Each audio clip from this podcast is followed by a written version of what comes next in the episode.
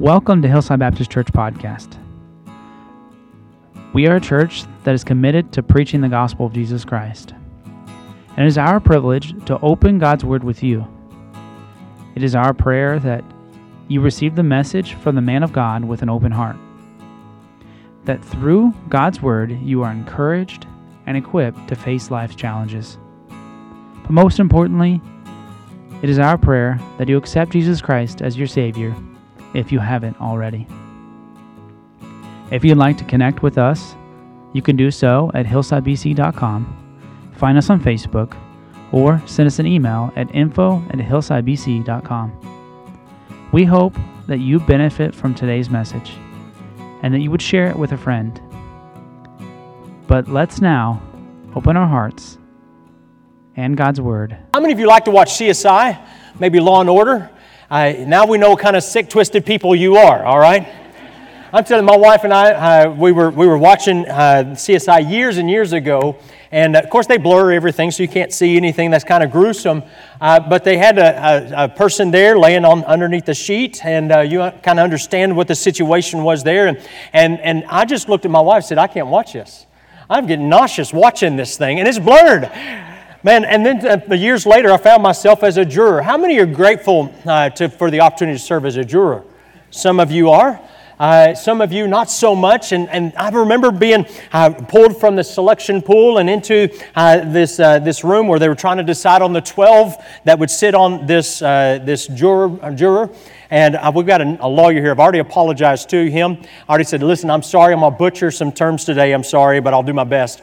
And so I'm sitting in this courtroom, and, and the judges and, and the prosecuting attorney and, the, uh, and everyone is trying to go through and, and decide which jurors to select. And they began to tell us about this, this, uh, this case. And it was going to be a case tried against a man who shot another guy with a shotgun. And I'm sitting here thinking, I don't want to see this. I'm thinking, I don't know, I have to bring my own bag so I know what to do with, uh, you know, everything that comes with it. And I'm sitting here thinking, I just can't do it. So those types of things don't always uh, maybe appeal to us. But when we come to Romans chapter 3, we find ourselves almost entering to the courtroom. And so we're, I just entitled this Court is in Session. Court can be a funny place, can be a gruesome place, sometimes it can just be a boring place. And there's some funny stories that come out of court cases over the years. And there was a judge, I believe it was down in Texas in 1986, uh, that uh, wanted to have a little fun with a, uh, a, a, ruling that he had made, an 86 opinion. It was in United States versus Batson, and he got a little poetic with his ruling here. And he said, Some farmers from Gaines had a plan. It amounted to quite a big scam. But the payments for cotton began to smell rotten. 'Twas a mugging of poor Uncle Sam. And I just thought, man, that is a hilarious. I, Uncle Sam's not poor, but it was just kind of funny to think, man, he could have some fun with this day to day. There's another man who was caught cheating, uh, or excuse me, was caught speeding. And he went before the circuit judge there, and, and the judge said, How do you plead? He says, Not guilty. And he says, Well, you were clocked doing 86 and a 55. And he says, Well, listen, it's not my fault. I had stiff shoes on, I couldn't feel the pedal. You should try that next time you go to court. I don't know if it worked for him. There's a man named George he sued his, uh, his physician because the surgeon had uh, repaired the back of his hand and put a skin graft on there, but he chose it from his chest. The only problem was the skin graft from the chest. He, was a, he had a hairy chest. Now he has a hairy hand. And so he sued him for the difference between a hairy hand and a regular hand. I, I don't know what he got out of that. You know, court can be a funny place, but it will not be funny on that day when we stand before the Lord if you don't know Jesus Christ. You see, Romans chapter 3, as we have walked through this beginning of, of Romans, the, the Apostle Paul has just through the inspiration of the Holy Spirit laid out the guilt of every single person. There's been a charge that has been made. There has been charge after charge after charge, both to the, the person who just re- rejects God, to the person who says, Listen, I'm morally okay, I'm, I'm doing fine, the one who even maybe is religious. Listen, I go to church every week, I, I pay my tithes, I wear a certain shirt and tie. Listen, I've got everything together religiously. And he says, Listen, there's a charge against every single one of these made. And today, as we come into this, uh, this area in Romans chapter 3, what we realize is that Romans answers an important question Is the world lost? And this is very important for us to realize today. Because we live in a world that says, listen, I'm okay. I don't need your religion. I don't need this Bible. I don't need this Jesus. I'm doing okay. I'm just fine like I am. Thank you very much. And you know, when we look around us and we have all these material possessions, we think, well, yeah, I'm doing fine. I've got this and I've got that. Listen, I've got everything I want. My family is doing good. And I just want to encourage you that as Paul, the Apostle Paul lays out here, he says, listen, we come down to the bottom line. It's not about what you uh, have on the outside, it's about what you have on the inside. The Apostle Paul lays out for us no matter if the heathen, the hypocrite, the Hebrew, listen, they're all equally guilty before God. And so we're just going to uh, skim, look at, look at a couple of things. We're going to read this text in its entirety in Romans chapter 3 and verse number 9. But look at verse number 10. He says, There is none righteous. So, how many Jews, how many Gentiles are righteous? He says, There's none. Verse 11, there is none. Verse 12, there's none. Verse, verse 12 again, there is none. Then there's a question, how many of us are sinners? And he said in verse number 9, all are sinners. Verse 12, all. Verse number 19, all. Notice four times he says, none are righteous. Three times uh, that he says that all are guilty. And so God brings his condemnation against man. There's a completeness in this charge, and there's a complete indictment of evil here. So let's look at Romans chapter 3 and verse number 9. He says in verse, Romans 3 and verse 9, What then? Are we better than they? No, in no wise. For we have before proved, both Jew and Gentile, that they are all under sin.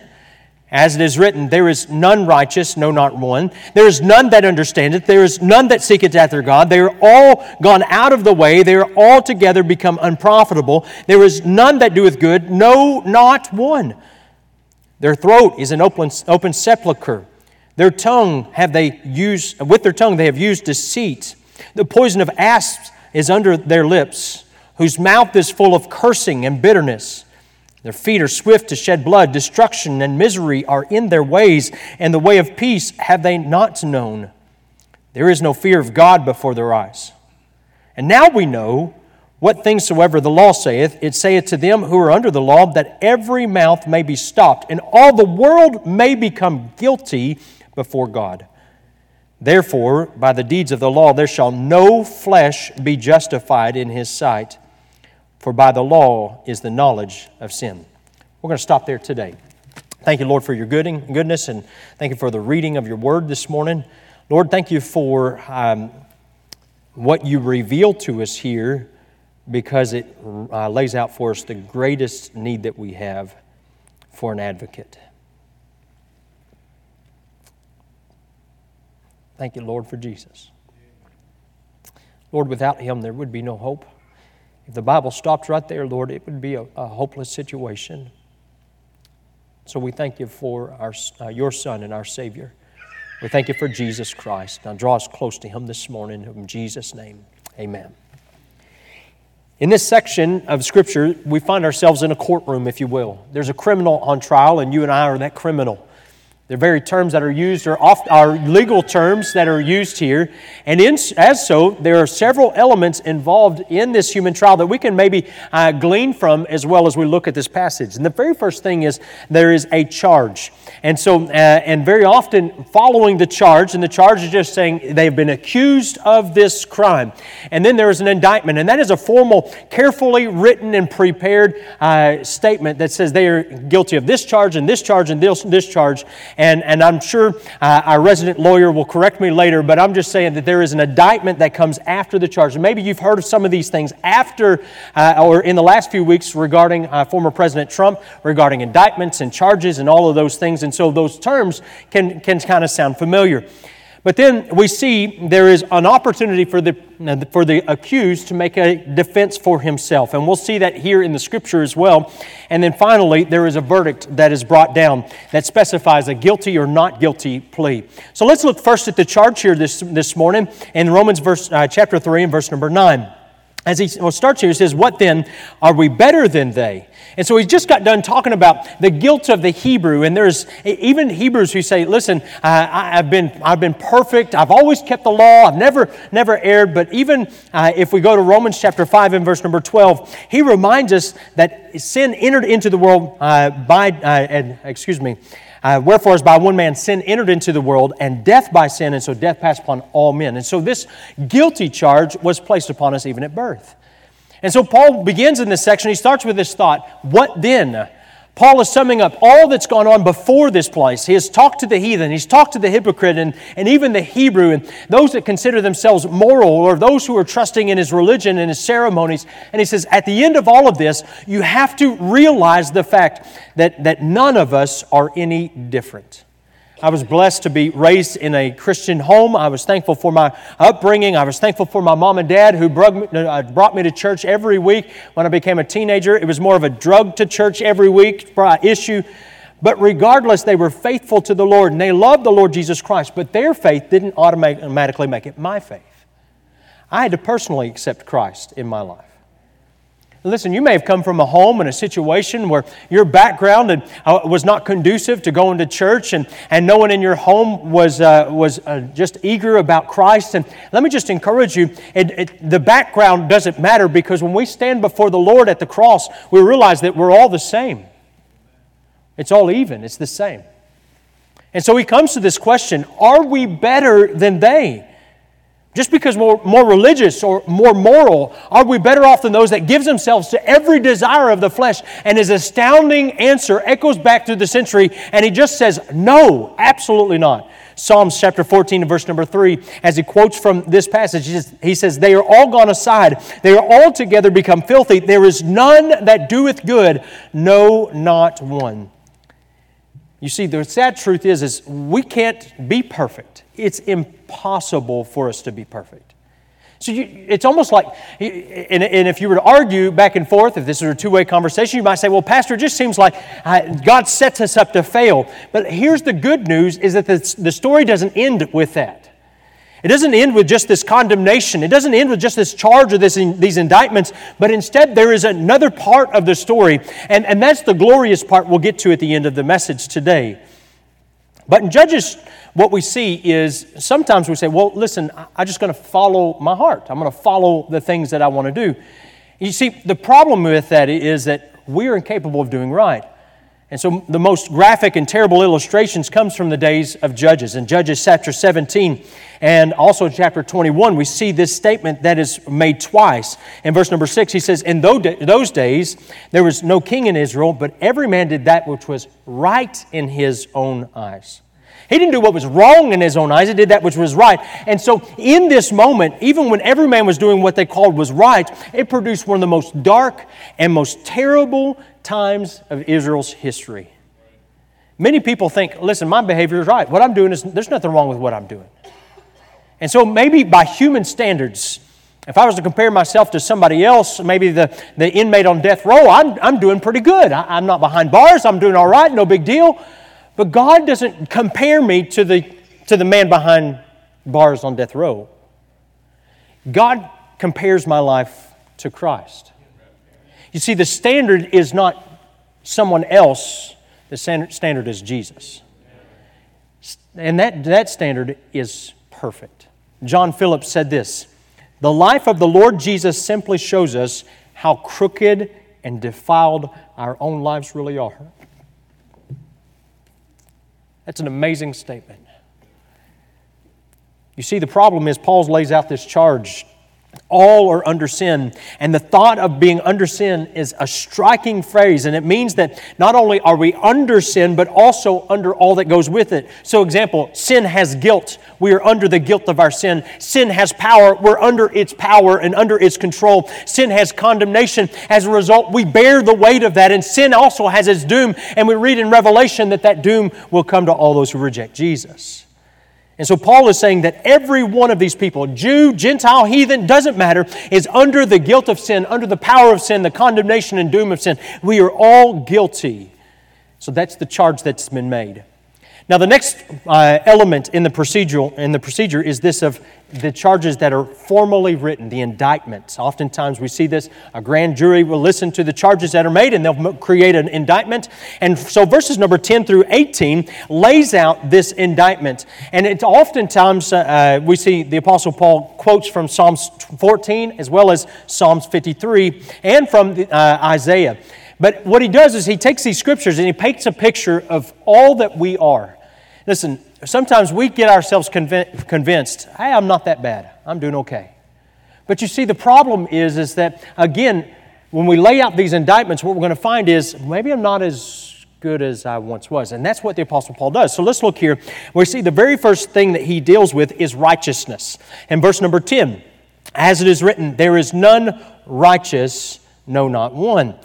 And so the world has talked a great deal about righteousness. As a matter of fact, it has talked about righteous men and righteous nations, but how many are there? How many righteous people are in this world? God says there are none. Because what is being righteous? Being righteous means not just being right, but being perfectly right. Man, could you imagine uh, having an argument with your, with your wife or discussion with your wife or your spouse and knowing that you've never been wrong? That would sure change things, wouldn't it? But listen, the problem is, is that none of us are righteous. None of us are always perfectly right. There have been times where, where I have been wrong and even grossly wrong. And so, where's the man, where's the nation that is right in the light of God's standards? And the Bible is clear there is none righteous. The next thing that he brings up is this idea of understanding. Verse number 11 There is none that understandeth. You know, we're a generation that boasts in, in the proliferation of knowledge. We, we pull out our cell phone, hey, you want to know, you want to know a statistic from 1932? Siri can answer that for me. Uh, man, you want to know uh, uh, what the batting average was of Babe Ruth? Man, uh, Siri can answer that. Uh, no problem. It's great. we have knowledge at our fingertips. Uh, we, we love this, this privilege but the problem is, is that having knowledge and understanding the things of God are not the same things. And so Paul answers this later in the, in the, when he writes to the church in Corinth. In 1 Corinthians 2.14, he says, But the natural man receiveth not the things of the Spirit of God. Listen to what he says, For they are foolishness unto him, neither can he know them because they are spiritually discerned. In other words, what we see is Satan has blinded the eyes of those in this world so they cannot grasp the things of God. Again, he says later in 2 Corinthians chapter 4 and verse number 4, in whom the God of this world hath blinded the minds of them which believe not, lest the light of the glorious gospel of Christ, who is the image of God, should shine into them.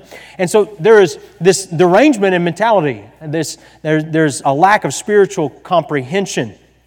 And so we have every evidence that, that man is, is smart. Aren't you grateful there are brilliant people in this world? Man, my, I love to go out in the parking lot and not saddle up a horse, but to get in uh, my truck where there's 300 horses and there are, uh, there's air conditioning and there's comfort and there's uh, every luxury I could ever imagine packed into one small space. Isn't that nice? That's a blessing. I love that. I'm so glad on, on those days when it's 20 degrees, I don't have to bundle up, jump on a horse, and ride home for, you know, from the 10 miles it is to the house. Man, that's a blessing. So man is smart, but the problem is that this, this intelligence in, in the, uh, the man that is not saved does not always connect the dots with spiritual things. So, despite our genius in many different realms, man betrays a, a lot of times a denseness in the spiritual realm. Why? Because he has no natural understanding in this at all. His mind then is, is incisive in so many ways. It's warped, it's twisted. And so the Bible comes and he says, Listen, there is none that understandeth. Then he makes another charge here, this next indictment. He says, There is none that seeketh after God. Throughout the world, pagan temples are filled with worshipers. They seek after a God, but not the Lord God. There are people today, even that are on the lake, and they say, Listen, I, Pastor, there's no reason to go to church. I can worship God in the water. Well, they are worshiping a God, it's just not the God of the Bible. In 1 Corinthians chapter 10 and verse 20, he says, But I say that the things which the Gentiles sacrifice, they sacrifice to devils and not to God, and I would not that you should have fellowship with the devils. Listen, you know what he said? He said, Listen, we worship something. You have to decide what you're going to worship. The natural inclination is not to worship the God of the Bible, the natural inclination is to worship the God of self, the God of this world. You see, behind the false beliefs of this world is, is the God of this world, the devil. Religion apart from regeneration is vain. Some people shop around from one religious system to another. Well, I'll go be Buddhist today. I'll go be Hindu tomorrow. I'll go uh, try yoga. I'll try this. I'll try that. But listen, uh, you, you shop until you find something. If you don't like what you find, then you just make one up and then you can become wealthy. That's what one person said. Jeremiah chapter 29, verse 13. And he says this And you shall seek me and what? Find me when you shall search for me with all your heart. God likens us to lost sheep. A sheep is an animal that's not smart in, in many ways. It's not swift, it's not strong. It, it doesn't have the power or inclination even to seek its shepherd once it's strayed. And yet the shepherd has given his son the scriptures and his spirit to seek after us. And says Luke 19:10, "For the Son of Man is come to seek and to save that which is lost." I'm so grateful for what God has done for us. The next indictment against us is that verse number 12, we are turned aside. He says, They are all gone out of the way. This idea here is that of a traveling caravan that has gotten off the route. And instead of playing, uh, staying on the path to safety, where there is water, where there is nourishment, where others have gone, there's no danger, instead they get off the route, they deviate from the right way, and they end up in, the wrong, uh, in a wrong location at the end. And so he says, Listen, they have all gone out of the way. They have turned aside from what God wants from them. Listen, I just want to warn you today. Maybe you've turned aside a little bit. It's just a little bit of a turn, but God says, listen, only Jesus Christ offers us the way of salvation, only His way. He said, I am the way, the truth, and the life, and no man comes to the Father but by me. There's no other way. And so if you're turned aside, that means you're trying a different way. And Christ says, Listen, I'm the only way. But we look in verse number 12. Once again, we see they're unprofitable. They are all together, they are together become unprofitable. Now, this Greek word is used to translate a Hebrew word, and the original Hebrew word is one that's used to speak of milk that is turned sour. It doesn't say that God made man originally in the way he is now, but rather he became that way, if you will. And so there's, there's no way for our good deeds to magically outweigh our bad deeds because he's bad all the way through. It's kind of like trying to say, okay, listen, I've got some sour milk in the refrigerator, but if we just pour off the top part of it, we'll get to the good stuff at the bottom. It doesn't work like that, does it? If I have sour milk, it's soured all the way through. And Paul himself boasted in his religious gains until God showed him how utterly worthless were all the things in which he was trusting.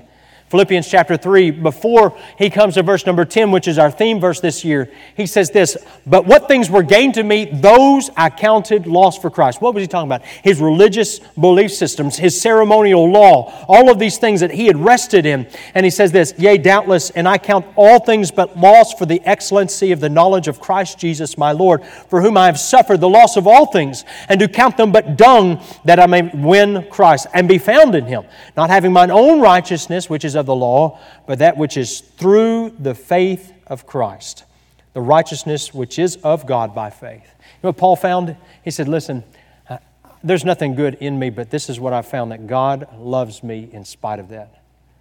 And He sent His Son, Jesus Christ, to be uh, the payment for my sins. He goes on, though, in verse number 12, and he just keeps, he keeps laying these indictments out. And the next one is, There is none that doeth good, no, not one. Look at, uh, at the course of this life in the phrase doeth good. We talk about men doing good, or, and yet God says there's man, none that doeth good. This meaning is more than just, hey, I did a good deed for someone. This is the course of a man's life. There's none of us that has been perfect, that has done good all of our life. We've all at some point erred. We've all at some point gone out of the way. And it gets a little more personal now in verse number 13, maybe a little bit more graphic in his illustration in this next indictment. It says, Their throat is an open sepulchre. What is an open sepulchre? Well, in the East, the grave of a uh, buried person was sometimes left open.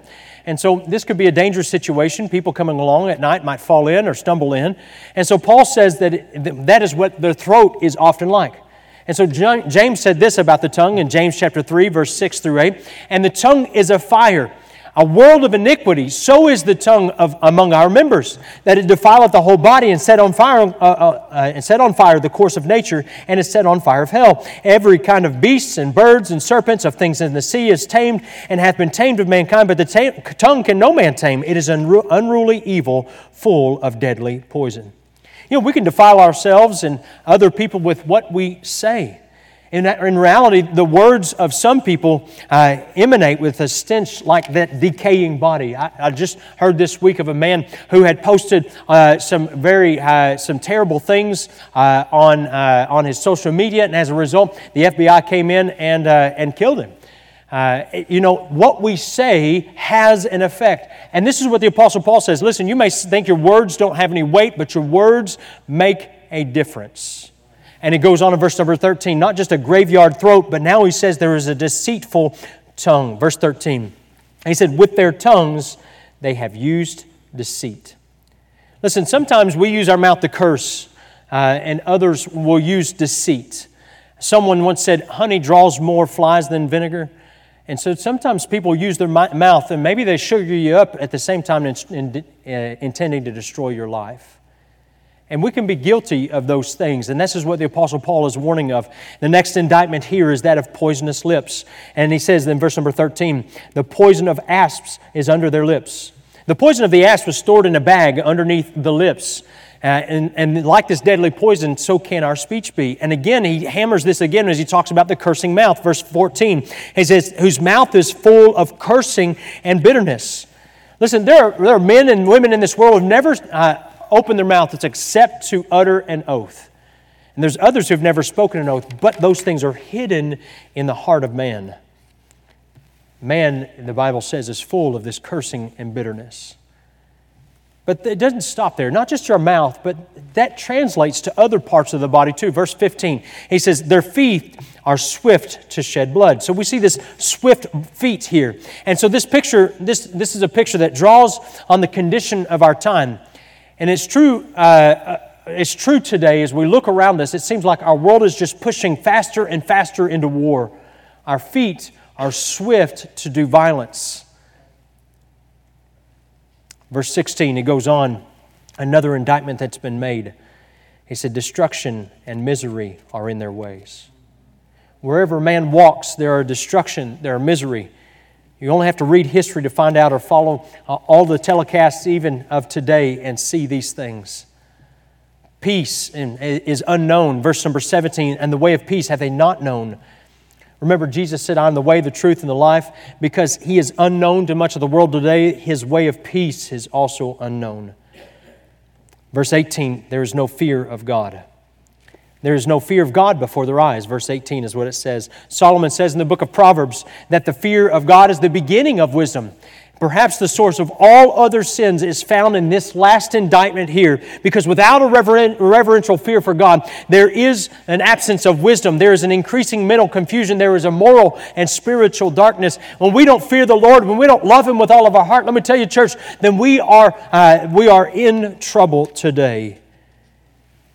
And so, as he's painted all these indictments, 14 of them to be exact, the awful picture is, is very gross in the sight of God and man.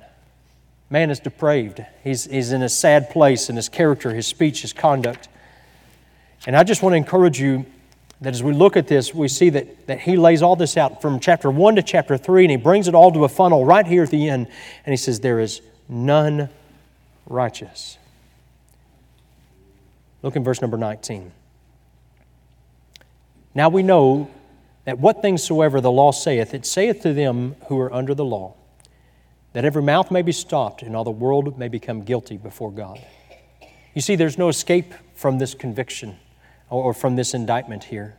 And so now we stand before this courtroom and we must give a defense. And, and most people would try to finagle their way. And, uh, and in a human court, whenever we see someone, the charge has been made, there's an indictment that's been given, the prisoner then is given a chance to, to speak for himself. And sometimes when the tremendous burden of guilt is overwhelming, they will just simply plead guilty. They'll try to have some sort of a plea, uh, plea bargain there where they can uh, maybe get a lighter sentence for not wasting the court's time and money. And so uh, when the Apostle Paul brings the whole world then before this judgment seat of God, what we see is the world stands silent. Verse 19 says that every mouth may be stopped, and all the world would become guilty before God.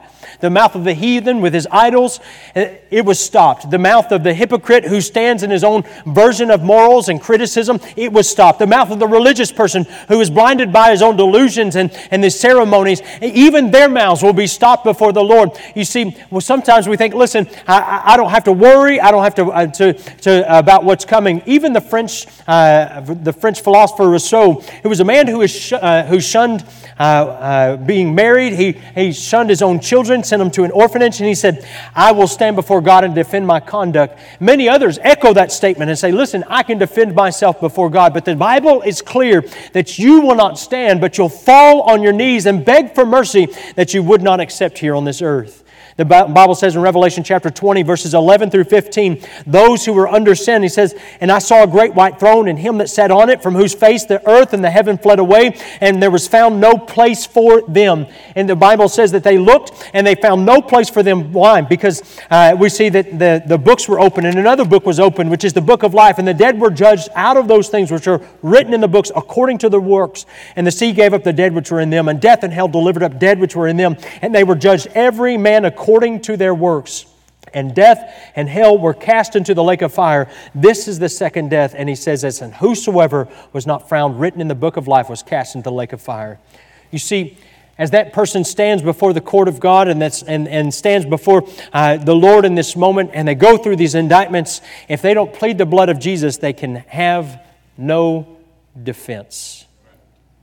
There's no way to be able to say, well, listen, I, I, I, went to church. I was married to my wife for 50 years. I, I, I, even gave tithes. And, and listen, when there were special offerings, I'd do those things. And I'd, I'd go on the van route and I'd go soul winning. And I would, I, I would do this to, for my neighbor and I would help the widow down the street. And, and listen, we can go through our list of quote unquote good works. But he says, listen, if you have never put your faith in Jesus Christ, you're not underneath the blood. And he said that, yeah, that, and that there is no hope, there is no defense for your life.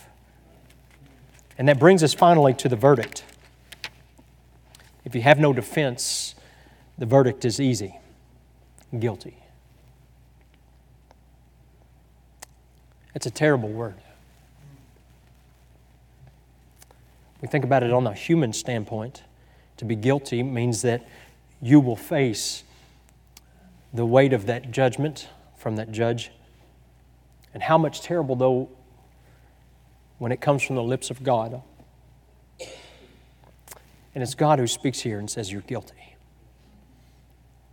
So, in our, in our speech, when we say someone's guilty, we mean that they did this. This was something they did. But when Paul's, what Paul meant by this was not just that they did it, but they bear the weight of it. They bear the penalties of it.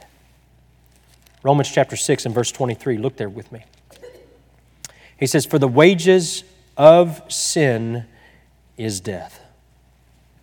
All that it's earned you, all that it grants us, is just simply this simple thing of death. That's what we read about in Revelation 20 a moment ago. In Romans chapter 3 and verse number 19, again, it says, All the world, it says, is brought under the judgment of God. Man not only did it, but he must suffer for it because the work of the law can never justify the flesh. Look in verse 20 says, Therefore, by the deeds of the law, there shall no flesh be justified in his sight.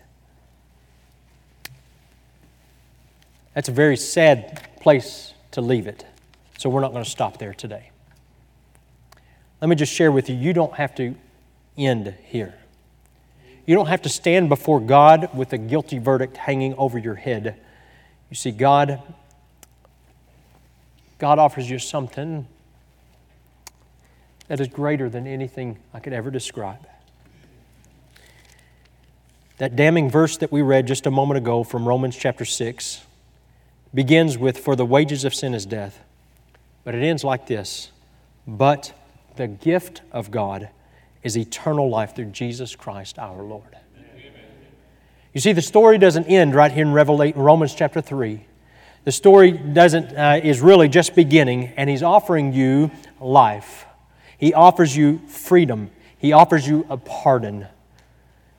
John chapter 3 and verse number 16 says, For God so loved the world that he gave his only begotten Son, that whosoever believeth in him should not perish but have everlasting life. You see, the reason he can offer forgiveness is because when Jesus Christ died on the cross, he bore the weight of your sin for you. He bore the punishment of your sin for you on the cross so that you might be forgiven.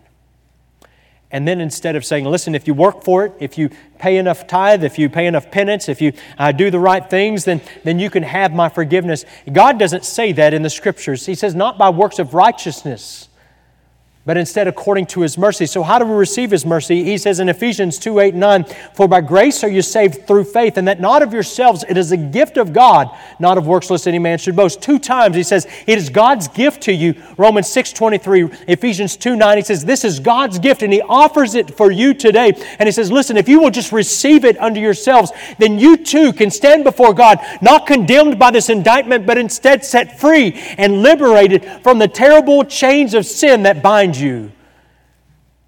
And so today, as we come to this place, let me just share Romans 3 is a tough place to be. There's none righteous, no, not one. But if, if your Bible's like mine, you have to turn the page. And he says in verse 21, he leaves it with this But now the righteousness of God without the law is manifested. You know who that is? That's Jesus Christ. He was manifested to us on this earth 2,000 years ago. He came to this earth. He, he lived a perfectly sinless life. He bore our sins on Calvary. He uh, died and he rose again from the grave. And listen, no more does death have a sting. No more am I afraid for that last moment I will breathe my last. No more do I have to be fearful of what's ahead. Instead, I am excited because I will meet my Savior, my Lord, my King, my God face to face one day not ashamed, but as a son. Thank you so much for joining us today. It is such a privilege to share God's Word with you. If God has spoken to your heart because of the message, stop right now and respond to whatever it is God is asking of you. Don't wait another minute. You can pray right where you're at and ask God for His help. If this message has helped you in any way, we would love to hear from you. Let us know if you have any questions or we can help you with your decision. Jesus asked his disciples, Who do ye say that I am? And he offers the same question to you today. What would your answer be?